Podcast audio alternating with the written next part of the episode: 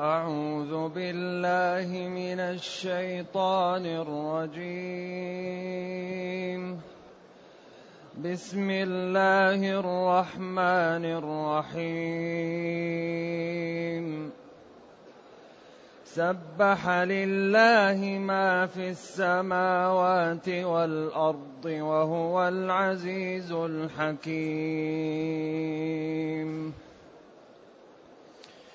له ملك السماوات والأرض يحيي ويميت. يحيي ويميت وهو على كل شيء قدير. هو الأول والآخر والظاهر والباطن. هو الأول والآخر والظاهر والباطن وهو بكل شيء عليم. وهو بكل شيء عليم هو الذي خلق السماوات والأرض في سته أيام ثم استوى على العرش ثم استوى على العرش يعلم ما يلج في الأرض وما يخرج منها. يعلم ما يلج في الأرض وما يخرج منها وما ينزل من السماء وما ينزل من السماء وما يعرج فيها وهو معكم أينما كنتم والله بما تعملون بصير. والله بما تعملون بصير. له ملك السماوات والأرض وإلى الله ترجع الأمور. يولج الليل في النهار ويولج النهار في الليل.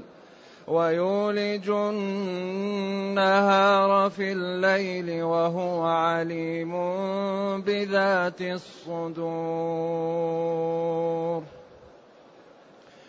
آمنوا بالله ورسوله وأنفقوا مما جعلكم مستخلفين فيه. وأنفقوا مما جعلكم مستخلفين فيه فالذين آمنوا منكم فالذين آمنوا منكم وأنفقوا لهم أجر كبير. وما لكم لا تؤمنون بالله والرسول يدعوكم وما لكم لا تؤمنون بالله والرسول يدعوكم لتؤمنوا بربكم والرسول يدعوكم لتؤمنوا بربكم وقد اخذ ميثاقكم وقد أخذ ميثاقكم إن كنتم مؤمنين.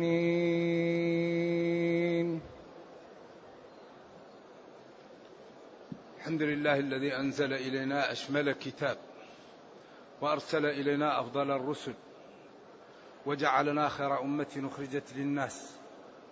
فله الحمد وله الشكر على هذه النعم العظيمة. والآلاء الجسيمة والصلاة والسلام على خير خلق الله وعلى آله وأصحابه ومن اهتدى بهداه. أما بعد فإن الله تعالى يبين تعظيم الخلق لربهم. فقال جل وعلا سبح لله ما في السماوات والأرض. سبح لله. التسبيح أصله البعد. نعم. ومنه فرس سابح يعني يبتعد عن مكانه إذا جرى. وهو بعد الله عما لا يليق به وتنزيهه وتقديسه عن كل ما ما يتصف به المخلوقون من الضعف ومن غيره. إذا سبح قدس ونزه وعظم الله جل وعلا. فتكون اللام صلة أي زائدة. وقيل سبح صلى. فتكون اللام للعلة أي سبح لأجل الله.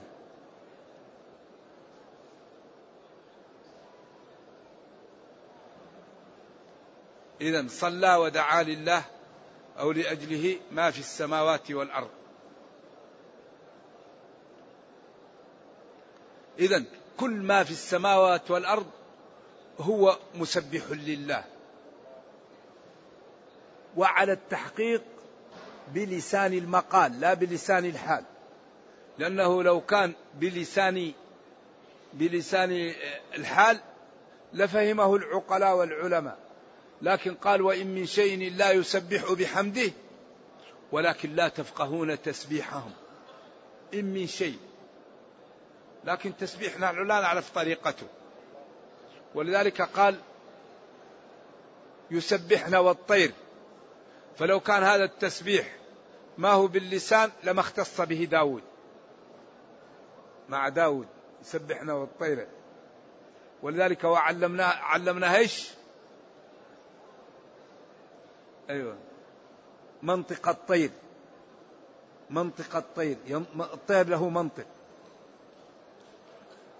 وما من دابة في الأرض ولا طائر يطير بجناحيه إلا أمم أمثالكم في الرزق والحياة والخوف والإماتة. ولكن التكليف يعني اختص به الجن والإنس. إذا سبح ونزه وقدس الله ما في السماوات والأرض. ما. هنا غلب غير العقلاء لكثرتهم. ما في السماوات. من الملائكة.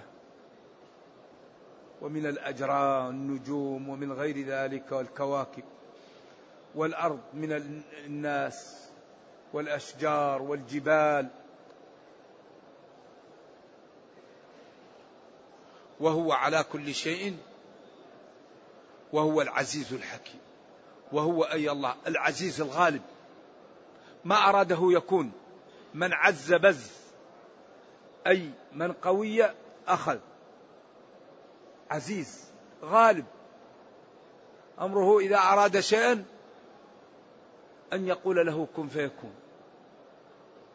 البشر لو اجتمعوا لا يزيدون في ملكه على طاعته. ولو صاروا كفر لا ينقصون من ملكه. الحكيم الذي يضع الأمور في مواضعها. فتشريعه غاية. في الإحكام وأحكامه غاية في العدالة. إن الله لا يظلم الناس شيئا ولكن الناس أنفسهم يظلمون. كتب ربكم على نفسه الرحمة جل وعلا. عزيز غالب حكيم يضع الأمور في مواضعها. فاين تذهب يا, يا عبد الله ربك هذه قدرته. وهذه صفاته فبادر بطاعته والانضواء تحت شرعه والبعد عن مخالفته ومعصيته حتى تسعد في دنياك وأخراك وحتى تكون من عباد الله الصالحين. أين يذهب الإنسان بعد هذا الوصف وبعد هذه الأمور؟ له جل وعلا لا لغيره ملك السماوات والأرض هو الذي يملك السماوات والأرض. من هذه صفاته يشرك به؟ من هذه صفاته تعطل أوامره؟ من هذه صفاته تنتهك نواهيه؟ له أي لله ملك يملكها ولا يشارك فيها السماوات السبع ومن فيهن والأراضين السبع ومن فيهن وهو على كل يحيي ويميت. يحيي. يخرج البيضة من الطير ويخرج الطير من البيضة ويخرج الرجل من النطفة ويخرج النطفة من الرجل ويخرج النخل من النواة ويخرج النواة من النخل. يحيي ويميت. يخرج الحي من الميت ويخرج الميت من الحي.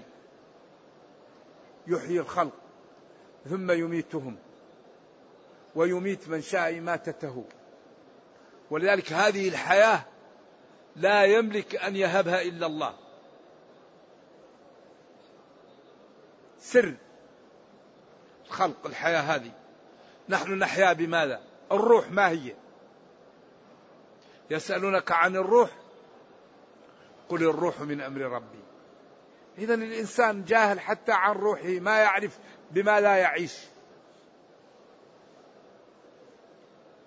يحيي من يشاء من خلقه ويحيي من شاء إحياءه ويميت من شاء إماتته وكل واحد لا يزيد في حياته لحظة ولا ينقص عن موته لحظة. لو جاء البشر لينقصوا من عمر إنسان ثانية لا يستطيعون. ولو جاء البشر ليزيدوا في عمر إنسان ثانية لا يستطيعون. هو الذي يملك الإحياء والإماتة. ولذلك قال جل وعلا إن أجل الله إذا جاء لا يؤخر. قل لكم ميعاد يوم لا تستأخرون عنه ساعة ولا تستقدمون. أينما تكونوا يدرككم الموت. وكذلك رزق الواحد يبحث عنه. لأن الله ضمنه فسيأتيك رزقك ولو كنت على رأس جبل. وما من دابة في الأرض إلا على الله رزقها. قال العلماء هذا الذي يقع لبني آدم من التفكير في الرزق والمال ومن البحث عنه والتعب عليه قالوا ذلك لقوة الضمان من الله. أما الجنة فلم تضمن لأحد. فقال جل وعلا ألم نجعل له عينين ولسانا وشفتين وهديناه؟ نجدين. من يعمل مثقال ذرة خيرا يره ومن يعمل مثقال ذرة شرا يره. وكل إنسان ألزمناه طائره في عنقه ونخرج له ويخرج له يوم القيامة كتابا يلقاه منشورا اقرأ كتابك أما الرزق فكل واحد مضمون له. نام مشى كل واحد قبل أن يموت مضمون له يرزق من جميع من يعيش. وما من دابة في الأرض إلا على الله. فترى الإنسان لا ينام يبحث عن الرزق. قال العلماء لقوة الضمان. الضمان هو اللي جعله لا ينام يبحث. ولذلك يدبر الأمر جل وعلا. له ملك السماوات والأرض يحيي ويميت. يحيي خلقه ويميتهم وهو على كل شيء قدير. كل شيء أراده قدير. الجبال. تذوب. السماء تتشقق. البحار تنشف. أو تولع. أو تفتح على بعض. على الأقوال في إيش؟ في تفجير الجبال. قال إيش؟ في الآية. لا البحار سجرت. سجرت. هل فرغت؟ هل ولعت؟ هل فتحت على بعض؟ هل التسجير تفريغ من الماء أو التوليع أو تفتح على بعض؟ وتكون الجبال كالعهن كالصوف. ويتغير وتبدل الأرض غير الأرض والسماوات. عند ذلك اليوم تظهر قيمة المتقي. تظهر قيمة الذي كان يغض بصره عن الحرام وكان يسك سمعه عن الحرام. ويكف لسانه عن الحرام ويده ورجله. عند ذلك اليوم يظهر قيمة المتقي. يظهر قيمة الذي كان يخاف ربه. عند ذلك اليوم تتمايز الصفوف.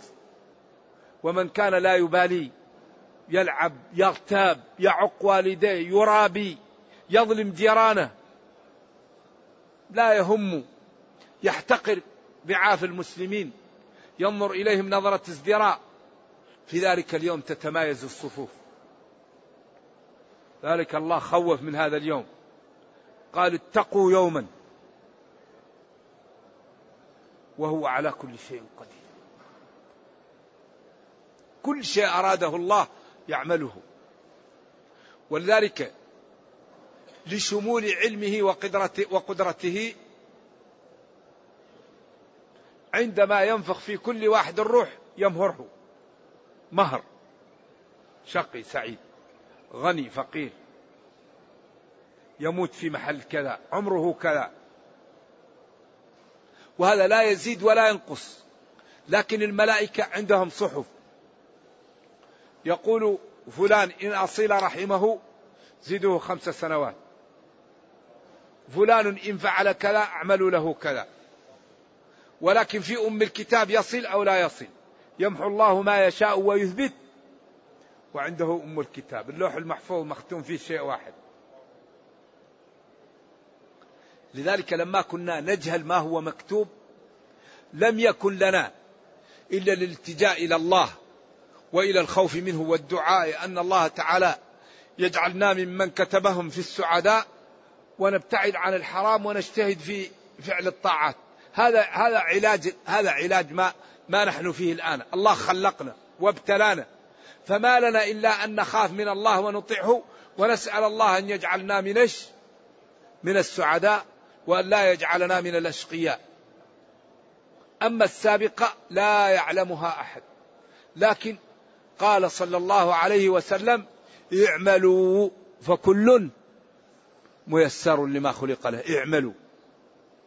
فالذي يسره الله لليسرى وللدين سيأخذ به طريق الدين. والذي يسره للعسرى سيأخذ به طريق أولا الاعتراض على الله. لما لا نصلي؟ ما الفائدة في الصلاة؟ هذا مالي ما الفائدة في أني نعطي مالي للضعاف؟ ليش ما يشتغلوا؟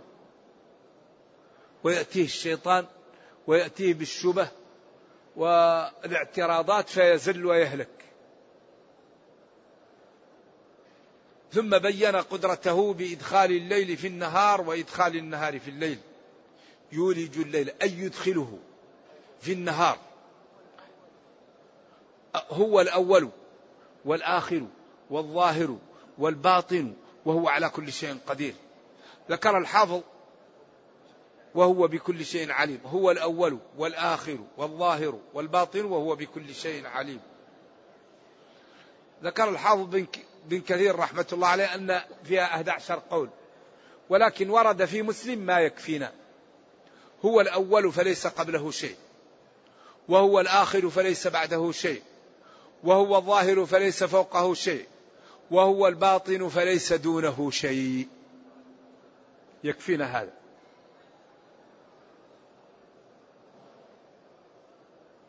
ولذلك بعض العلماء لم يفهم كلام شيخ الإسلام في قوله وقالوا حوادث لا أول لها.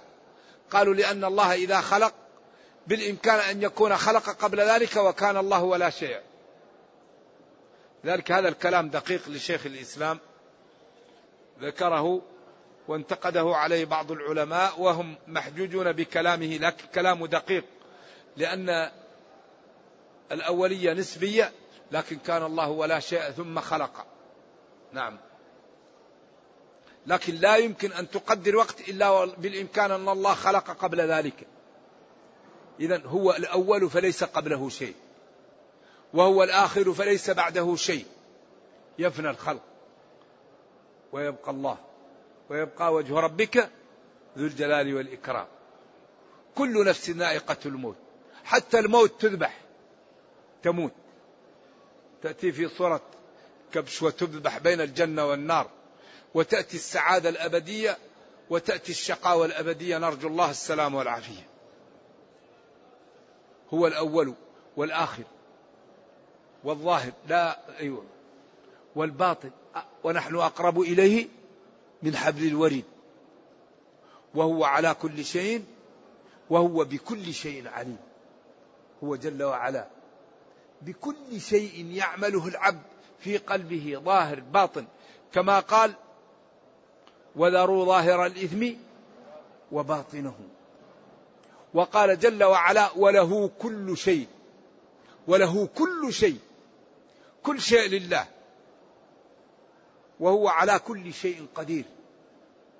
يعز هذا يذل هذا يغني هذا يفقر هذا يحيي هذا يميت هذا يسعد هذا يشقي هذا يقوي هذا يضعف هذا يصح هذا يمرض هذا. ما أراده كان. فلذلك من الجنون أن لا نكون عبيد لربنا. من الجنون أن لا نسأل حاجاتنا لربنا. من الجنون أن لا نخاف من الله. من الجنون أن لا نطيع الله. من الجنون أن نصرف حقوق الله لغير الله. يعني نحن لو تأملنا تصلح دنيانا وأخرانا. لو تأملنا وسرنا على الطريق المرسوم لنا ما أردناه يعطى لنا وما نخاف منه نؤمن منه. لأن الله قدير وغني ولا يضيع أجر من أحسن عملا إن الله لا يضيع أجر من أحسن عملا ولينصرن الله من ينصره. أوفوا بعهدي أوفي بعهدكم. إن الله اشترى. فاستبشروا ببيعكم. ينبغي نأتي للطرق من أبوابها وما أردناه يعطيه لنا ربنا. فهو الغني وهو الكريم وهو القادر وهو السميع وهو العليم وهو البصير وهو الحي وهو القيوم.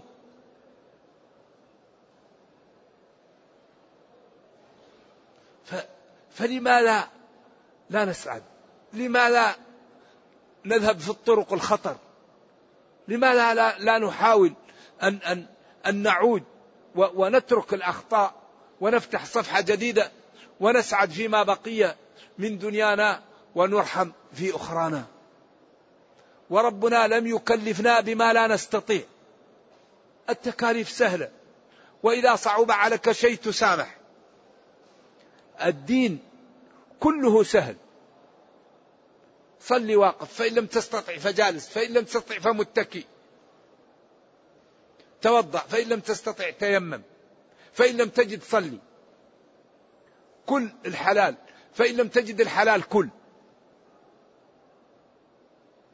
ما وما ما جعل علينا في الدين من حرج. طيب. لماذا؟ وكل شيء حرمه علينا جعل لنا بدله حلال.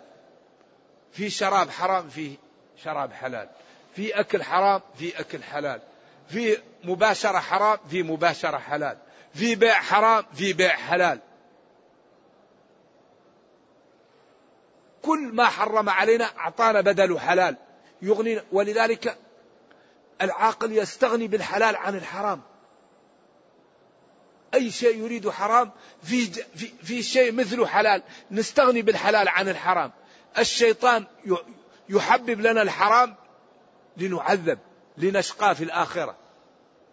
تروا هذه الدنيا لا تعتبر شيء بالنسبة للحياة. وإن الدار الآخرة لهي الحياة لهي الحيوان لهي الحياة الباقية. قل متاع الدنيا قليل. قليل والآخرة خير لمن اتقى ولا تظلمون فتيلا. هو الله جل وعلا لا غيره الذي خلق أوجد السماوات والأرض في ستة أيام. يومين للأرض ويومين للسماء ويوم جعل في الأرض فيها أقواتها وجبالها وأنهارها وبارك فيها. يومين ويومين ويومين ستة أيام. وبإمكانه أن يخلقها في لحظة. لأنه أمره إذا أراد شيئا أن يقول له كن فيكون. ثم استوى على العرش. ثم على بابها. استوى على وصعد. على العرش عرشه استواء يليق بجلاله وكماله. والعرش الكون بالنسبة للعرش كحلقة في فلاة. والله جل وعلا لا يقاس بخلقه. ولذلك قال جل وعلا وما قدر الله حق قدره والأرض جميعا قبضته يوم القيامة. ما السماوات والأراضين في يد الله إلا كحبة خردل. والأرض جميعا قبضته يوم القيامة. فالله لا يقاس بخلقه. ولذلك نقول استواء استوى استواء لائقا بجلاله وكماله. كما قال مالك الاستواء معروف والكيف مجهول والإيمان به واجب والسؤال عنه بكيف بدعة. ونستعمل في صفات الله ثلاثة أسس. هي طريق السلامة محققة. الأساس الأول تصديق الله. لأن الله يقول ومن أصدق من الله قيلا. ويقول قوله الحق. الأساس الثاني ننزه الله عن مشابهة خلقه. وهذا أشار له في قوله ليس كمثله شيء وهو السميع البصير. فالسمع والبصر صفتان تتصف بهما جميع الحيوانات. ولكن اثبت لي بصري وسمعي على أساس ليس كمثلي شيء. أيوة. لأن الله ليس كمثله شيء. لا تدركه الأبصار. هل تعلم له سميا؟ فلا تضربوا لله الأمثال. إذا نصدق الله فيما قال عن نفسه وننزهه عن مشابهة خلقه ونقطع أطماعنا وأفكارنا عن إدراك كيفية اتصافه بصفاته. هذه هي طريق السلامة محققة التصديق والتنزيه وقطع الفكر عن إدراك الكيفية. والكيف غير معقول والكيف مجهول. ولذلك كيفية الصفات من المتشابه. كيف؟ الكيف مجهول. لا يسأل عنه بكيف. لأن الله تعالى عظمته وقدرته وجلاله لا يمكن أن يدرك. كفاك من عرفانه الفؤاد ليات قبل ظهر الفساد. الله الذي خلقكم ثم رزقكم ثم يميتكم ثم يحييكم. هل من شركائكم من يفعل من ذلكم من شيء؟ هل يستطيع من تعبدونه يفعل شيء من ذلك؟ إذا لا يستطيع.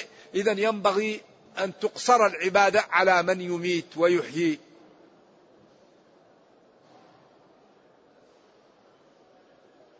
ثم يرزقكم. هذا الذي ينبغي أن تقصر عليه العبادة. ولذلك قال أفمن يخلق؟ كمن لا يخلق. الذي لا يخلق لا يعبد. يخلقكم في بطون أمهاتكم خلقا من بعد خلق في ظلمات ثلاث. ظلمة الرحم وظلمة البطن وظلمة المشيمة التي يكون فيها الجنين. يخلقنا خلق بعد خلق بعد خلق. نطفة علقة مضغة. عظام تكسى العظام لحم. يأتي بالبيان ويأتي بهذا الخلق العجيب. ولذلك قال أفمن يخلق كمن لا يخلق؟ ذلكم الله ربكم له الملك. لا إله إلا هو. فأنا تصرفون. أين تذهب العقول؟ والنتيجة من هذا إفراد الله بالعبادة. النتيجة من هذا طاعة الله. النتيجة من هذا البعد عن المعاصي. النتيجة من هذا الخوف من الله. وإلا ما الفائدة إذا كان الإنسان يعلم ولا يعمل؟ والعلم محض الجهل إن لم ينفع المنافقون قالوا ما صدقوا ما نفعهم.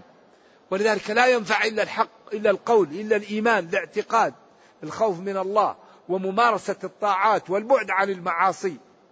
لأن إظهار القدرة وإظهار العظمة وإظهار النعم ليجتنب الخلق معصية الله وليبادروا لطاعة الله. هذه نتيجة إظهار هذه القدرة. ليشكروا المنعم فيطيعوه ويخافوا القدرة فلا يعصوه. هذه الثمرة. بعدين قال جل وعلا يعلم ما يلج في الأرض من الحب والنبات والأموات والمعادن.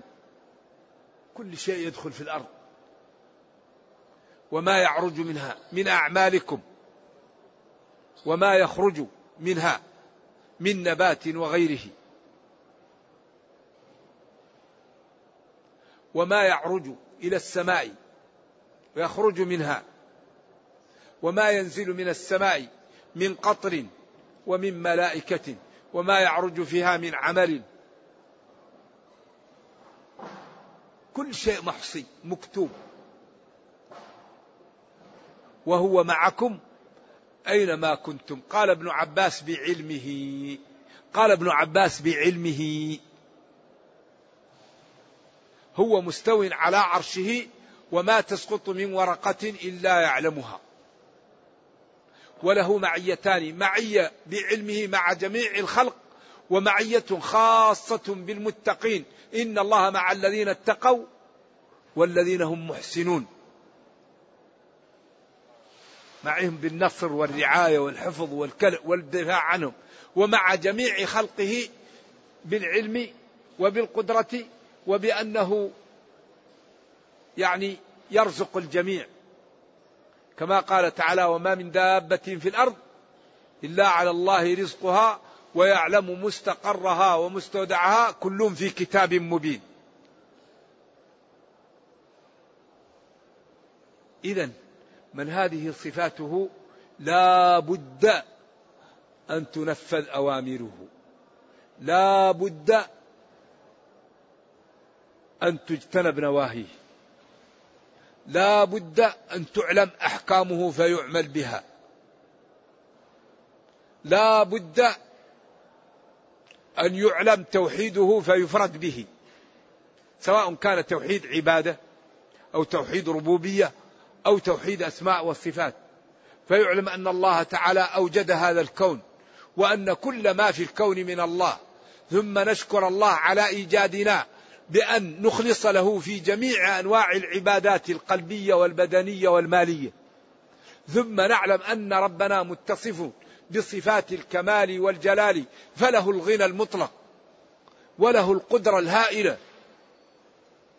ولذلك رحيم وكريم وعزيز وغالب ويرحم من يكفر به ويرحم من لا يشكره. كل الخلق في الدنيا يرحمه. ولكنه يخص المؤمنين برحمة خاصة في الدنيا والأخرى كما قال تعالى وكان بالمؤمنين رحيما. والله بما تعملون بصير ما مصدرية أو موصولية أي بعملكم أو بالذي تعملونه. بصير به وسيجازي كلا بعمله فالجملة صالحة للترغيب وللترهيب وهذا من إعجاز القرآن. له ملك السماوات والأرض. كل شيء في السماء ملكه لا يتصرف إلا بإرادته. ولذلك هذا النظام الذي عليه الكون يدل على قدرة هائلة. الشمس تمشي مع نظام القمر مع نظام النجوم نظام. الليل يزيد النهار ينقص النهار يزيد الليل ينقص. نظام بديع. لو أراد الله العالم أن يأتي بالليل لا يستطيع. لو اجتمع أهل الأرض على أن يقول نحن اليوم نريد اليوم يكون كله 24 ساعة ليل لا يستطيعون. لو اجتمعوا على أن يوقفوا الشمس لا يستطيعون. لو استمعوا أن يوقفوا القمر لا يستطيعون. إذا الخلق ضعاف. ولذلك كل واحد مضطر إلى الله. لأنه عاجز وضعيف. وإلى الله ترجع جميع أمور الخلق أو ترجع. كل أمور الخلق ترجع إلى الله تعالى أو ترجع الأعمال إلى الله تعالى فيجازي كلا بعمله. صاحب الطاعة فله الكرامة والعزة وصاحب المعصية فله العقوبة والذلة والإهانة. ثم قال يولج الليل في النهار. يزيد من النهار من الليل ويزيد من الليل في النهار. ففي الصيف يأخذ من النهار ثلاث ساعات وفي الشتاء قريب من ذلك. يكون النهار في الصيف خمسة عشر ساعة ويكون الليل في الشتاء خمسة عشر ساعة. فيأخذ من هذا ويدخل في هذا ويدخل في هذا. وهو على كل شيء وهو عليم بذات الصدور أي بالفعلات والخطرات والصالحات والطال... ما يكون في الصدور الله عليم به. إذا أين المهرب؟ لا علاج إلا الصدق لا علاج إلا الاستقامة. لا علاج إلا التوبة. ما ينفع إلا الصدق يا أحبة. نحن الآن في الدنيا. ما ينفع إلا الصدق. عليم بذات الصدور. لذلك أخطر شيء الذي يتظاهر بالطاعة وهو غير مطيع. الذي يتظاهر بالأعمال الصالحة وهو غير صادق. هذا هو الذي أول من تطعم بهم النار القمم الكاذبة. تطعم النار بالقمم الكاذبة. أول شهيد. قال لما قتلت؟ قال قتلت في سبيلك. يقال كذبت قتلت ليقال جريء شجاع وقد قيل. عالم لما علمت؟ في سبيلك كذبت ليقال عالم وقد قيل.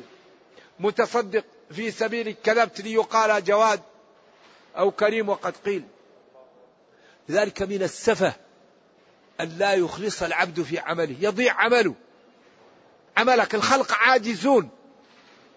الخلق ضعاف. الخلق فقراء. يا أيها الناس أنتم الفقراء إلى الله. والله هو الغني الحميد. فلما لا تضيع وقتك وعملك ومالك؟ أصرف لله. الله الذي صرف له لا يضيع. ويضاعفه لنا أضعاف كثيرة.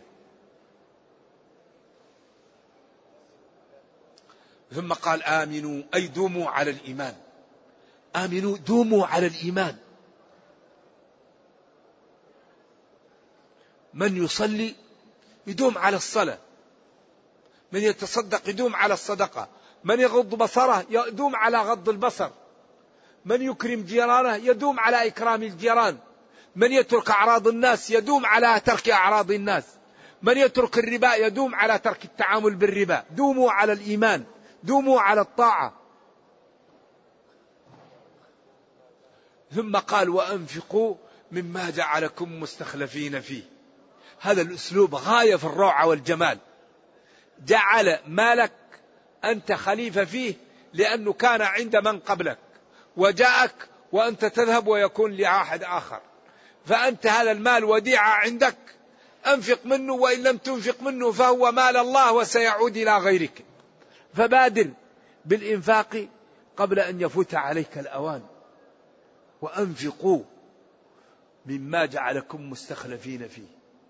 ولكن الإنفاق يكون بالزكاة ويكون بمواساة من محتاج ويكون بالمال الطيب طيبة به النفوس ولا يكون من حرام. لأن الله طيب ولا يقبل إلا طيبا. ولذلك العمل الصالح بالسحت لا يقبل. إذا حجج لإنسان بمال حرام فما حج ولكن حجت الطائرة والسيارات. إذا حججت بمال أصله سحت فما حججت ولكن حجت العير. الإبل تلك الأيام والطائرات والسيارات والبواخر في هذه الأيام. فلذلك أنفقوا مما جعلكم مستخلفين فيه. وقال ويسألونك ماذا ينفقون؟ قل العفو الزائد على الحاجة الضرورية. ينفق في سبيل الخير. ولذلك ما نقص مال من صدقة. لا توكي فيوكي الله عليك. أنفقوا من المال الذي جعلكم أمانة عندكم. وأنتم وكلاء عليه فإذا لم تنفقوه وصرفتموه فيما لا ينفع يكون عليكم حسرة. وإذا بقي فسيأخذه غير غيركم وينزع منكم.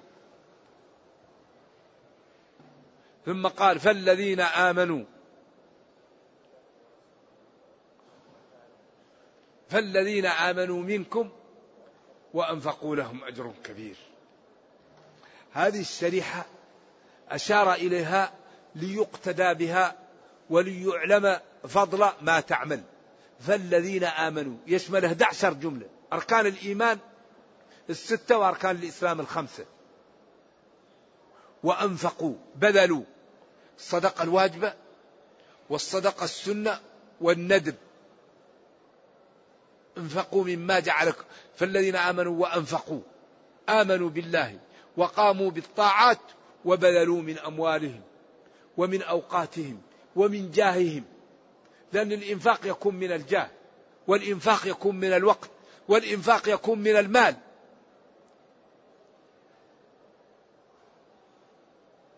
فالإنسان يبذل من ماله ووقته وجاهه لدينه ولأمته. فالذين آمنوا وأنفقوا لهم أجر كبير. وقد يكون الإنفاق بالجاه وبالبدن يكون من الإيمان. لأن من الإيمان أن تزور المرضى. من الإيمان أن تواسي الضعاف. من الإيمان أن تتوسط لمن ظلم. لمن لا يستطيع أن يبلغ حجته للمسؤول. من من الإيمان أن ترد المظلمه عن أخيك. من الإيمان أن لا تظلم جارك. اذا فالذين آمنوا وأنفقوا لهم أجر كبير. أجر كبير. وأجر كبير من الله. كونوا في المنازل. يكون في ظل ممدود وماء مسكوب وفاكهة كثيرة. لا مقطوعة ولا ممنوعة وفرش مرفوعة. إنا أنشأناهن إنشاء. فجعلناهن أبكارا عربا أترابا لأصحاب اليمين. لهم أجر كبير. فرش ومنازل وكرامة واحترام وكل ما تشتهيه الأنفس وتلذ الأعين لهم. وما لكم؟ وما لكم لا تؤمنون بالله. والرسول يدعوكم والرسول يدعوكم لتؤمنوا بربكم. وما لكم لا تؤمنون بالله والحال أن الرسول يدعوكم لذلك. ويبين لكم الحجج والبراهين وجاءكم بالمعجزات. وقد أخذ ميثاقكم في عالم الذر من صلب آدم على أنكم تؤمنون. وإذ أخذ ربك من بني آدم من ظهورهم ذريتهم أو ذرياتهم وأشهدهم على أنفسهم. ألست بربكم؟ قالوا بلى شهدنا وقد أخذ ميثاقكم. إن كنتم مؤمنين فبادروا بالامتثال لما أوجب عليكم وسنه لكم وبادروا باجتناب ما حرم عليكم وكرهه لكم. فإنكم بذلك تسعدون فتصلح لكم الدنيا والأخرى وتكونون من عباد الله الصالحين. نرجو الله جل وعلا أن يرينا الحق حقا ويرزقنا اتباعه وأن يرينا الباطل باطلا. ويرزقنا اجتنابه وأن لا يجعل الأمر ملتبسا علينا فنضل. اللهم إنا نسألك الجنة ونعوذ بك من النار. اللهم إنا نسألك الجنة ونعوذ بك من النار. اللهم ربنا أتنا في الدنيا حسنة وفي الآخرة حسنة وقنا عذاب النار. اللهم اختم بالسعادة آجالنا واقرم بالعافية غدونا وآصالنا واجعل إلى جنتك مصيرنا ومآلنا. سبحان ربك رب العزة عما يصفون وسلام على المرسلين والحمد لله رب العالمين. وصلى الله وسلم وبارك على نبينا محمد وعلى آله وصحبه. والسلام عليكم ورحمة الله وبركاته.